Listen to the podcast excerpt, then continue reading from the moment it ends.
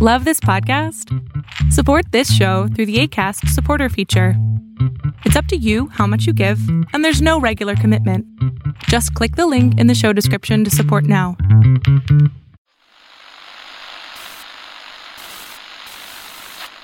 Nine, twelve, ten, twenty-eight, two, twenty-three. This is Deep State Radio, coming to you direct from our super secret studio in the third sub basement of the Ministry of Snark in Washington, D.C., and from other undisclosed locations across America and around the world. Hello, and welcome to another edition of National Security Magazine from Deep State Radio. I am David Rothkopf. I am your host. I am in New York City, and I am pleased to be joined today by Professor Stephen Walt of Harvard's Kennedy School. Uh, I think you're in Cambridge, Massachusetts now. Would I be right in the general vicinity? That's, that's correct, right in the heart of Cambridge. Um, well, thank you. Thanks for joining us. I'd, I'd like to cover a lot of ground. You cover a lot of ground and a lot of things, but I, I want to start out in a place that we we sort of tangentially touched upon the last time you were in Deep State Radio, um, and that is you know issues pertaining to Israel and the U.S. and the debate in the U.S. about Israel and the debate in Israel about the U.S. and so forth. And you know, a long time ago, you know, you wrote a very important book on the Israel lobby, and I wrote a very nasty review of the book. Um, and I was, you know, I as I said on the, the episode of the show, I've thought better of a lot of the things that I said there, and I apologize for a lot of the things that I said there. I, you know, I mean, I still have some differences about how important the Israel lobby is or isn't, and and and why it's framed the way it is. But I was sort of goaded into being a jerk, and and I was a jerk, and I I don't feel good about that in retrospect. Um, but having said that, as I've watched the debate over the course of the past several years, um, I've become increasingly disheartened um, by the speed with which uh, defenders of Israel employ uh, the tactic of, of, of calling critics of the Israeli government anti-Semitic, and that was part of the the mix of of of of, of my attack on your book. And I, as I said, I regret that. Um, and and in fact, I I, I think the reality is um, this this this this is a kind of blunt instrument that gets used too much. And of course, recently we've seen this uh, in the case of Representative Omar and her comments about, you know, all about the Benjamins and and there came this kind of wave of attacks against her. And I, I don't think she should have said it. I think it was insensitive at best. I think it was uh, it, it she's been associated with some people who are legitimately anti-Semitic, and I think it's fair criticism. But I actually think that she represents something good, which is a diversification of the debate in the United States, bringing Muslim voices into the Congress, bringing Muslim women's voices into the Congress, having a more well rounded debate, both because I think that's healthy for democracy and also because I think the government of Israel has made a number of horrific moves in the course of the past, well, in the course of the past couple of decades, but in the course of the past several years of sort of throwing out any sort of semblance of of of, of decency in its treatment of the Palestinians or of sort of the sort of political neutrality in the United States that has been the tradition. And Bibi has thrown all in with Trump and was all against Obama, and and you know it's it's it's gotten ugly on on every possible level. Anyway, that that's sort of the preamble, um, and uh, I was just wondering what your reaction was to where this debate is right now. Well, uh, a couple of things. I mean, I think that in some sense you are seeing a wider debate than you saw 10 or 15 years ago. And back when we wrote you know, our original uh, London Review of Books article and then the subsequent book, that was, I think, our overarching purpose. We thought the issue of uh, the U.S.-Israeli relationship, U.S. Middle East policy more broadly. These were things that needed to be talked about in a sort of open, calm, rational fashion, um, and that that one of the sort of elephants in the room back then was the role that AIPAC and various associated organizations were playing. Um, it wasn't that this was a secret. Uh, anybody who had worked on Capitol Hill knew about this and, and took this seriously, and it wasn't that there was anything all that unusual about an interest group uh, trying to shape U.S. policy. There's lots of interest groups in America, but this was one that people didn't want to talk about for precisely the reason uh, you just put your finger on. That that if you did, uh, you were likely to get uh, smeared in a variety of different ways, and you know life would get interesting, but not necessarily in a in a pleasant uh, pleasant way. Um, you know, what I think we're seeing now, yes, has been the overuse of the sort of anti-Semitic charge, but um, but one has to, I think, approach the entire topic by recognizing that there is a history here, um, and it, there's it's entirely understandable that uh, Jews in the United States and all over the world are very sensitive when they start hearing about you know quote unquote Jewish influence, and certainly if then it starts to invoke some of the old anti-Semitic tropes, uh, mostly in Europe, but not uh, confined to Europe about you know, finance and media and things like that.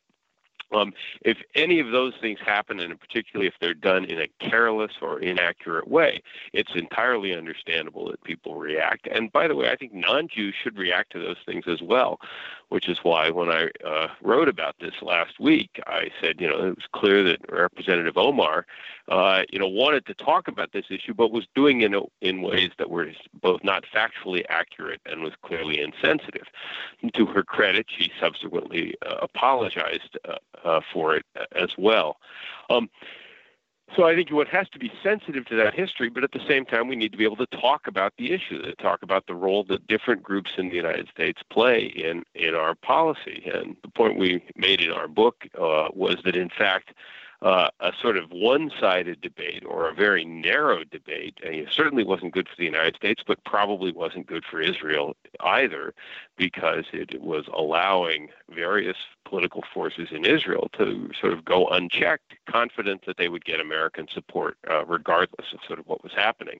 And I think the evolution of uh, Israeli policy over the last 20 years or so, uh, which I think has caused a great deal of soul searching now within the American Jewish community has been partly, uh, uh, I guess, um, permitted by the fact that uh, the United States still has had a pretty one-sided policy and hasn't had a particularly open debate.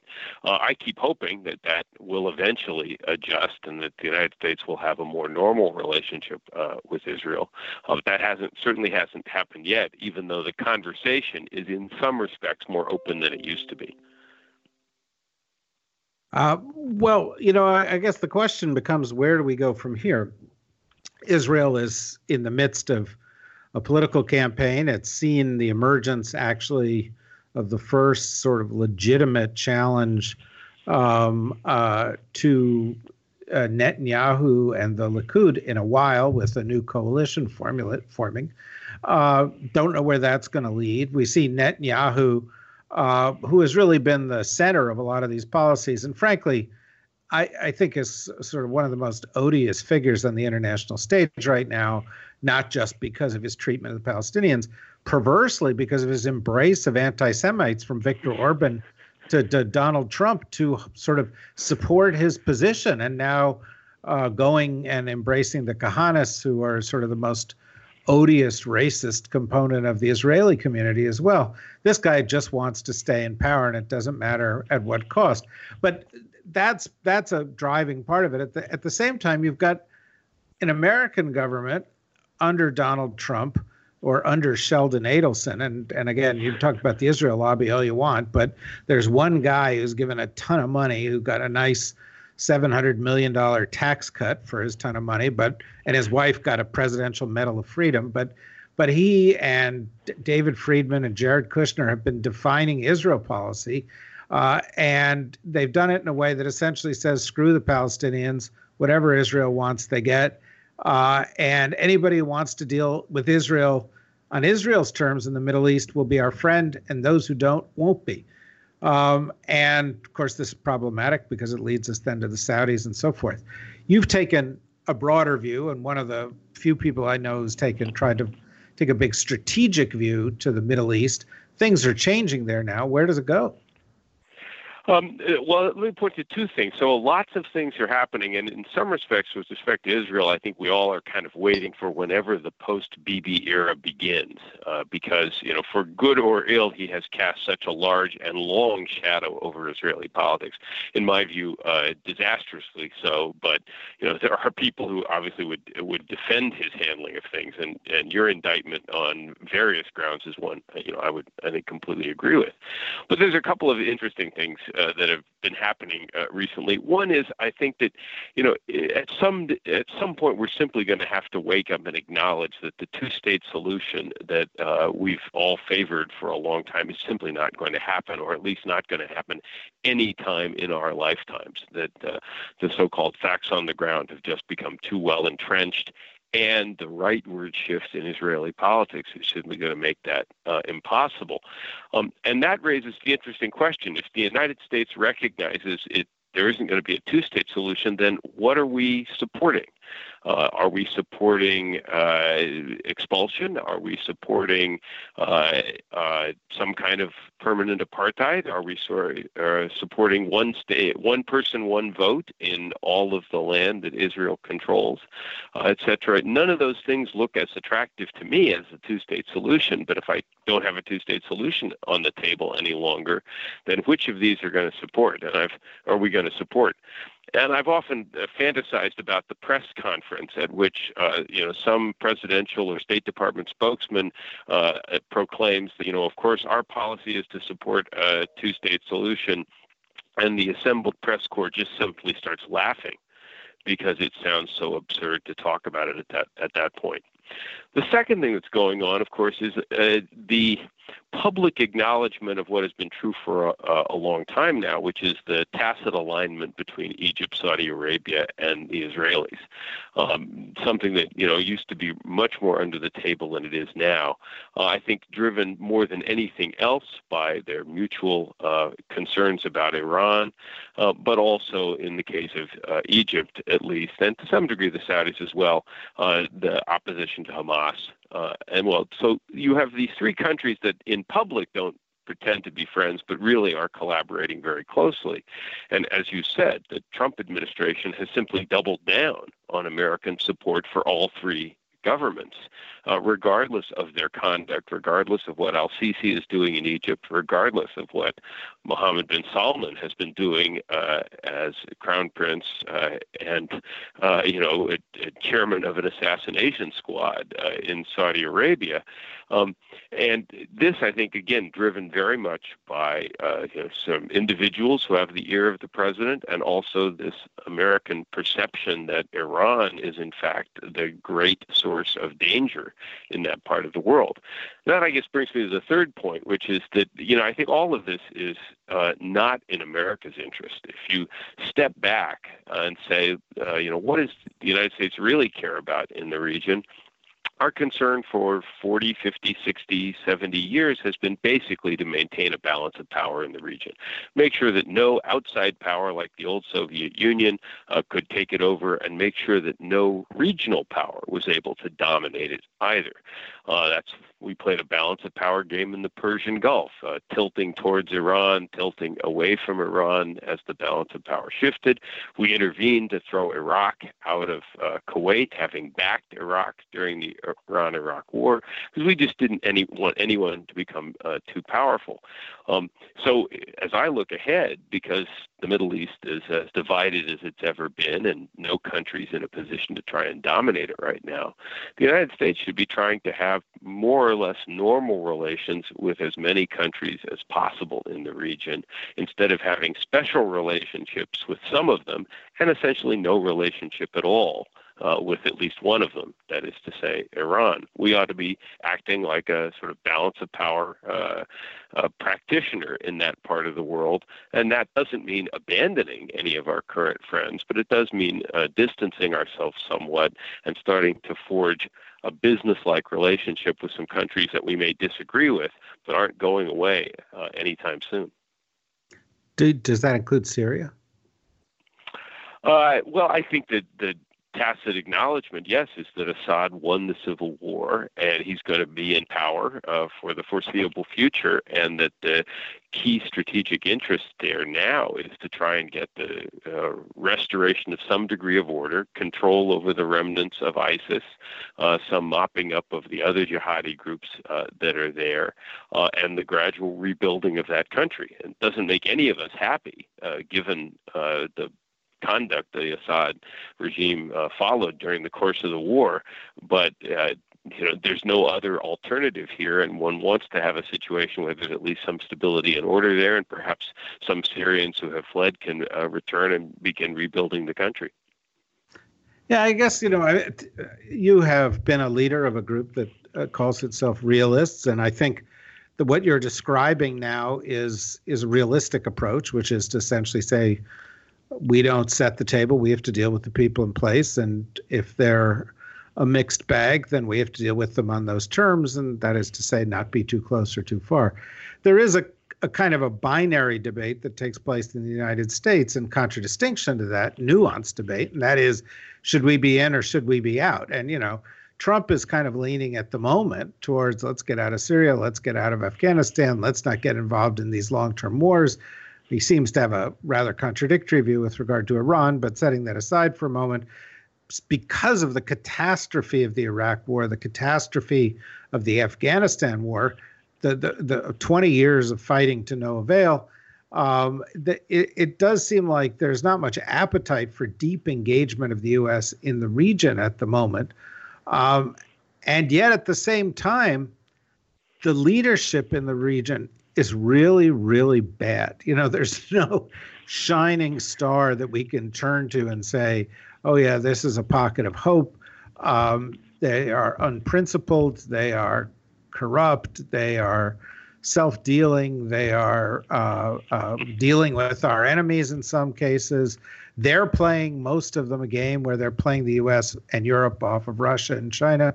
Um, and, and the question becomes, do we look to the next 10 years as a period where we sort of let the Middle East sort itself out uh, and have some relationships, but don't get too, you know, up, you know, in above, say, our our knees into anything, uh, or or is there some different approach that we haven't considered?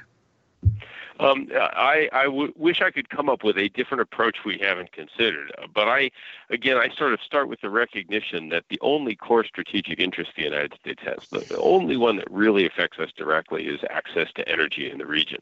That may go down over time as uh, the world becomes less reliant on fossil fuels, um, maybe because of the shale gas revolution to some degree. But right now, if Middle East oil and gas were cut off or significantly uh, reduced, it would have pretty substantial economic effects on everyone, even though the United States doesn't get a lot of energy itself from that part of the world anymore. Uh, we still have some something of an interest for sort of economic prosperity to keep the oil and gas flowing. That doesn't mean the United States has to control the region. Uh, we couldn't do it when we had upwards of a quarter of a million troops there, uh, but fortunately we don't have to. We just have to make sure nobody else controls uh, all of that uh, oil and gas as well. Um, and so we should be, in fact, getting out of the business of trying to shape and dictate the local politics of the region. I think we've spent the last quarter century trying to do it, and we're not very good at it. Um, we don't know which leaders to back. Uh, we are frequently taken uh, to the cleaners by uh, various snake oil salesmen uh, from the region. And it turns out that figuring out how to run local institutions in societies that are very different from our own is, is really quite hard to do. Um, and by the way, I don't think anybody else is going to do a substantially better job either. I don't think uh, Russia will be able to come in and tell people uh, throughout the Middle East how to organize their polities and run their lives. I don't think Iran is going to be able to do that anywhere outside uh, Iran itself. Uh, certainly, Saudi Arabia is not going to be able to do that. Turkey is not going to be able to do it. Israel is not going to be able to do it. So the place, I think, is in fact going to be something of a cauldron of instability for quite some time. But fortunately, that's not going to affect us very much, provided it doesn't, uh, you know, uh, lead to one country sort of shaping the whole region. And I just don't see that in the cards at all. So yes, uh, you know, I have uh, my view is we should have a rather minimalist uh, engagement, certainly diplomatic. Uh, with all countries in the region, we should retain the military capacity to intervene there if we have to, but uh, we shouldn't have a large military presence there right now because there's no basic threat to the overall balance of power in the region. If that were to change, uh, as it did say when Saddam Hussein seized Kuwait, we'd have to rethink things. Uh, but for for the moment, I think uh, less is more. Well, I, I think I was going to say that seems to be where you're getting is, is less is more. You listed a bunch of countries. One country you didn't mention that has a very strategic view towards the region and is actually kind of sort of doing what you're talking about uh, is China. Uh, they built a base in Djibouti. Uh, they're going to build another base in Pakistan that gives them a base on either side of the entrance to the Persian Gulf and in of, of the region. These are their first two out of country naval bases. Uh, their biggest embassy in the world is in Pakistan. They've got a $45 billion infrastructure plan to build roads and trains and things into Pakistan as a way to gain access ultimately to the Gulf. And if you look at the trading partners of countries like Egypt and Israel and Saudi Arabia and Iran, the Chinese are the number one or number two trading partner of all those countries. So they've got economic leverage and they are strategically positioning themselves. And in fact, their Belt and Road Initiative is very much oriented towards ensuring their access to the resources of this region. Um, seems to me that their role is going to only increase in this period. Wondering what your thoughts are. Oh, well, we could learn a lot actually from how China has approached uh, the region, uh, and in particular, uh, so China has now been uh, cultivating much closer ties with Saudi Arabia, uh, and you know Mohammed bin Salman is, I believe, going to China uh, if he hasn't been there already, and at the same time, the Chinese have made it abundantly clear that no matter what the Saudis say to them, they're not going to abandon their relationship with Iran, that they don't feel like they have to choose one or the other, um, that they want to be on good terms with as many countries in the Middle East as possible. And at the same time, of course, Saudi Arabia wants to talk to China as a way of reminding us that they have options. Well, of course, we here in the United States should be doing exactly the same thing. So when when Mike Pompeo goes to Riyadh, I wish his next stop were Tehran. And after Tehran, I'd like him to go to Tel Aviv. And after Tel Aviv, I'd like him to go to Ankara. Why? Because, first of all, we ought to be talking to all of these countries. But second of all, when he's in each of those capitals, I want all of them to feel some incentive to tell him things he wants to hear because they all know that he's going to the next stop and is going to be listening to somebody else. That's what a country like the United States, which is on the other side of the world, is very powerful, can do a lot to hurt you, can do a lot to help you, would do. And that's, of course, the way China has played this game. The other thing, of course, is that China, although it is increasing its uh, strategic infrastructure in the region in a variety of ways, has stayed out of fighting foolish and costly wars trying to nation build in these various uh, places. And that's something else we could learn from uh, as well. We should have the capacity to intervene in extreme circumstances if we have to, but that should be a last resort, not our, our first impulse, and certainly not something we, uh, you know, we take the initiative to start wars there.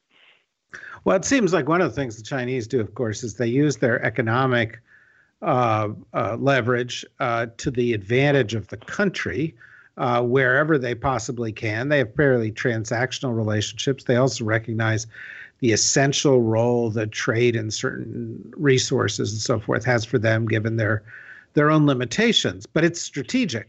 The United States, on the other hand, is led by a guy who is not strategic uh, he's not tactical. He's he's not thinking most of the time, as far as I can tell. He's kind of impulse driven, uh, but he's often driven by the bottom line, and it gets us into situations uh, like the one that we've got now with Saudi Arabia, with other countries in the Persian Gulf, where, and and by the way, where I think the U.S. Congress is going to really do a deep dive into the nature of the compromising relationships that Trump and Kushner and others have with the Saudis and the Emiratis and others, um, simply because uh, it seems like Trump's perfectly willing to rent out U.S. support uh, in exchange for deals, even in the face of the Saudis murdering a U.S. resident, uh, throwing you know people in jail, you know, putting women on death row for wanting to drive a car. Uh, you know, it's a it's the MBS regime is disgusting. It it should be brought to justice, and our position is kind of like, uh, hey guys, it's fine, you know, and and the only rationale is is is you know the personal business of of Trump and family. Well, you said a moment ago that you know that Trump is very bottom line focused, and the problem is we don't know which bottom line is the one that he's most concerned about. Uh, that uh, revolving around the Trump organization or his in-laws or whatever, or what we might think of as the bottom line of the American national interest. And it's obviously not just the uh, the case with the relationship with Saudi Arabia, but there have been questions uh, surrounding him that we may ultimately get the answer to uh, regarding his relationship with Russia uh, and organized crime and a variety of other things as well. And this has, I think, you know, ever since he uh, won the presidency, has been the sort of dark cloud uh, trailing him, that nobody quite knows why he's doing the things he's doing and if he's doing it for his own benefit or he's doing it because he thinks it's somehow uh, good for the United States uh, overall. Uh, you know, I hope we get to the bottom of this, but uh, it's, I think, been a huge uh, distraction as well as the thing that's compromised much of American foreign policy. And of course, makes it harder for him to deal with other countries uh, as well. Um, I, w- I might also add that you know the the absence of strategy uh, revolving around the entire uh, Trump administration is really uh, sort of breathtaking.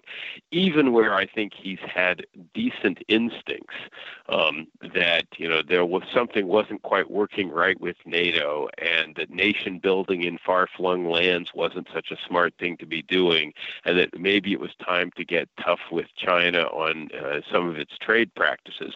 All places is where I think his position is completely defensible. He has been unable to approach any of those problems in a way that really has made progress. And in some respects, it, the, both the combination of sort of lack of impulse control and the uh, constant desire to sort of pick fights with our friends rather than with our enemies uh, has greatly compromised our ability to actually accomplish anything, even in the areas where his first instincts might have been correct.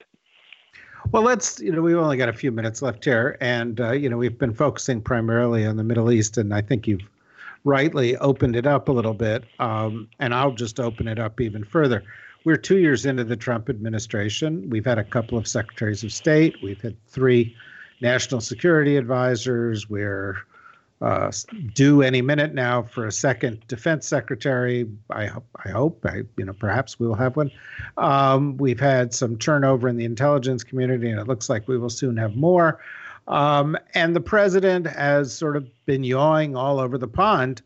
Uh, you know, you, you mentioned some instincts he has that are right. I guess sort of get the impression that he's like looked at an article in the New York Times, read the caption, and moved on. You know, he hasn't sort of gone much more deeply than that. So he's got some slogans, but but nothing to ground it in. But uh, you know, uh, the North Korea thing looks like he wants a deal, regardless of whether there ought to be one. Uh, you know, it's again, it's a not a terrible instinct, but it, you know, it is if you if you sell out our national security. The only place he's been consistent is Russia um, where he has regularly given them more benefit of the doubt than we've given anybody else. How would you rate Donald Trump foreign policy halfway through the first term? It's a tragedy, uh, not in the Greek sense, right? In Greek drama, right, the hero has many virtues and is brought down by a tragic flaw uh, here we have multiple uh, flaws and precious few virtues.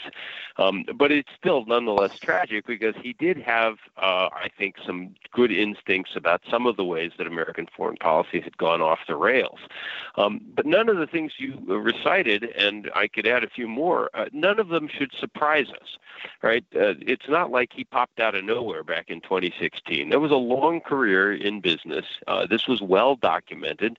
Uh, bankruptcies, lots of disgruntled former partners, uh, a uh, loose relationship with the truth at best, uh, lots of unhappy former employees, etc.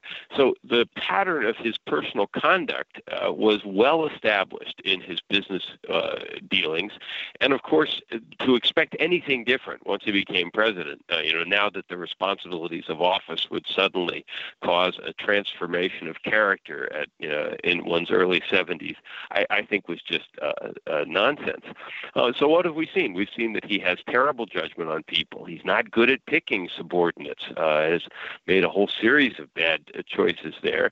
Uh, second, he's completely self-absorbed, so working for him's not a whole lot of fun. He doesn't care actually about helping his subordinates accomplish things. It's just all about whether or not his ego is being fed. He's impossible to work with, which is why the level of senior turnover in his administration is at unprecedented levels. Um, people go to work thinking they might be able to accomplish something. They realize after a few months that nothing's actually going to get done. Um, and furthermore, he's a frequently abusive boss. And so why stay and uh, take the abuse if you're not actually accomplishing anything? And the last part, I guess I would say, is what, what I view as kind of his reality show approach to policy and to diplomacy. The one thing that Trump is, in fact, a genius at, and one has to give him credit, is getting attention and keeping it. Um, you know, he's got the attention of the world and the country riveted on him for good or bad, that is to say, both positively and negatively, all the time.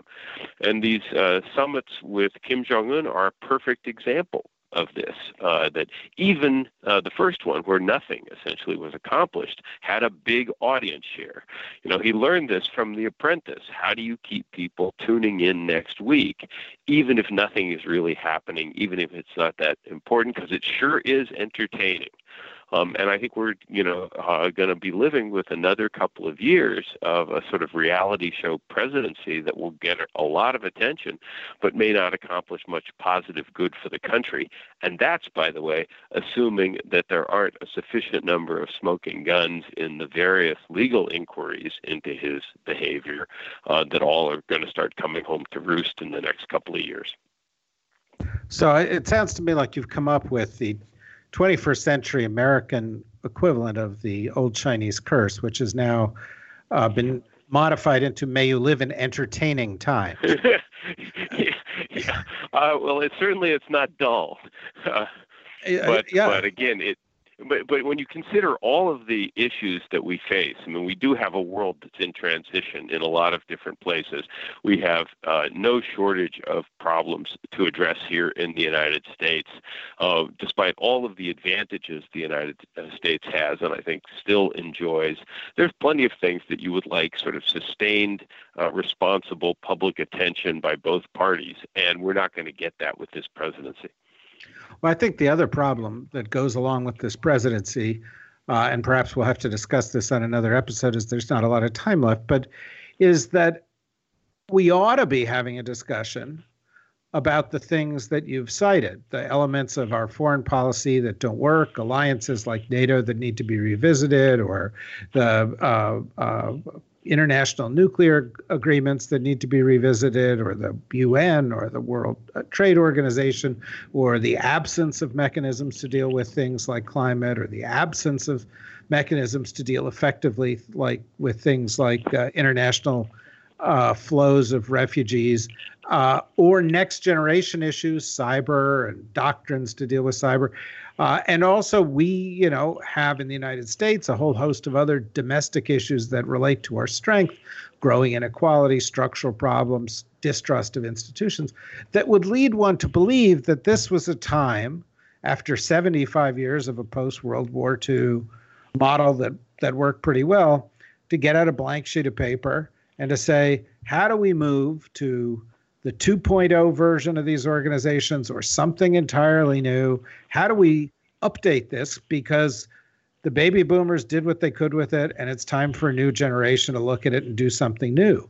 And and and it seems to me that so long as everything's so entertaining and there's so many things going on, we're not we're not even getting to that discussion. Yeah. I think that, I think that's right. There's there's sort of, two, I, I mean, if I gave Trump any credit, and this was not something he did on purpose, but I do think his presidency has, um, for a variety of reasons, opened this a lot of these topics up for discussion. We are having a sort of broader range of uh, strategic options being considered now uh, in ways that haven't really happened before. Some of that is just changes in the world. Uh, some of that is, I think, also that he's uh, gone outside the normal consensus so many times on Twitter and in speeches that it's sort of legitimated raising some some bigger questions. Um, the difficulty, as you point out, is that he's also simultaneously also a distraction. The second problem, though, I think is more insidious and it's going to take some time uh, to fix, and that is that it's the continued hollowing out of government institutions. And it didn't begin with Trump. Uh, I think there's been a sort of campaign to starve the beast, as you say, uh, what what Steve Bannon used to say, you know, uh, destroying the administrative state.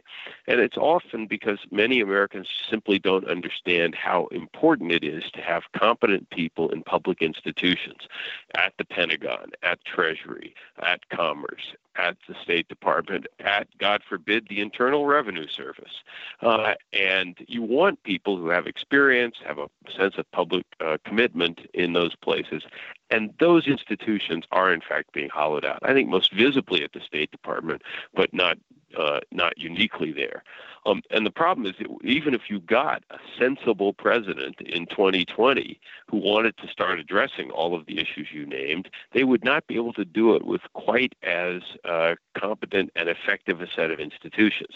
And I'm not even getting into Congress for the uh, yet. Um, and so, you know, I've occasionally uh, talked with people around here and uh, written about the, the need to start thinking about how we rebuild those governing institutions now so that when the opportunity presents itself in another couple of years, I hope, uh, we can begin. We don't have to start drawing up the plans in 2020 that people have some ideas on what to do before then. Well, I, I strongly encourage you to do that because I, you know, I teach at a bunch of schools of international affairs pretty regularly, and I don't see the discussions happening. Uh, and I see a couple of big gaps beyond the gap of trying to tackle these problems. One is the people who do policy are not being trained in the technologies that will change every area of policy. So in the 1950s and 60s, if you wanted to do national security policy, you had to learn nuclear, you had to speak nuclear, you had to know what a throw weight was because you couldn't have a credible discussion about it if you didn't. Nowadays, uh, as we whether you're looking at big data or AI or swarms or cyber or any of these things, you see that every area of foreign policy is changing by technology. The technology changes are going to happen quickly. They're going to shift geopolitical balances. And most people who are being trained in policy have no grounding in this at all. Certainly, legislatively in Washington, there's almost no one who can have an intelligent discussion about it.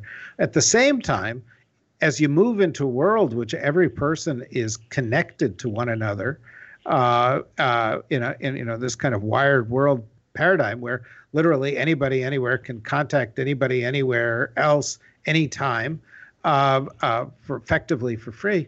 Uh, we're redefining what a community is and how societies work together, and that actually requires a rethinking of some fundamental philosophical issues about why are we organized as we are? What are our goals? What are our shared goals? What's a community? And so forth. And and we're not getting you know to these baseline discussions much less the others. So you guys there can lead the way more power to you. Somebody's got to get there sooner or later.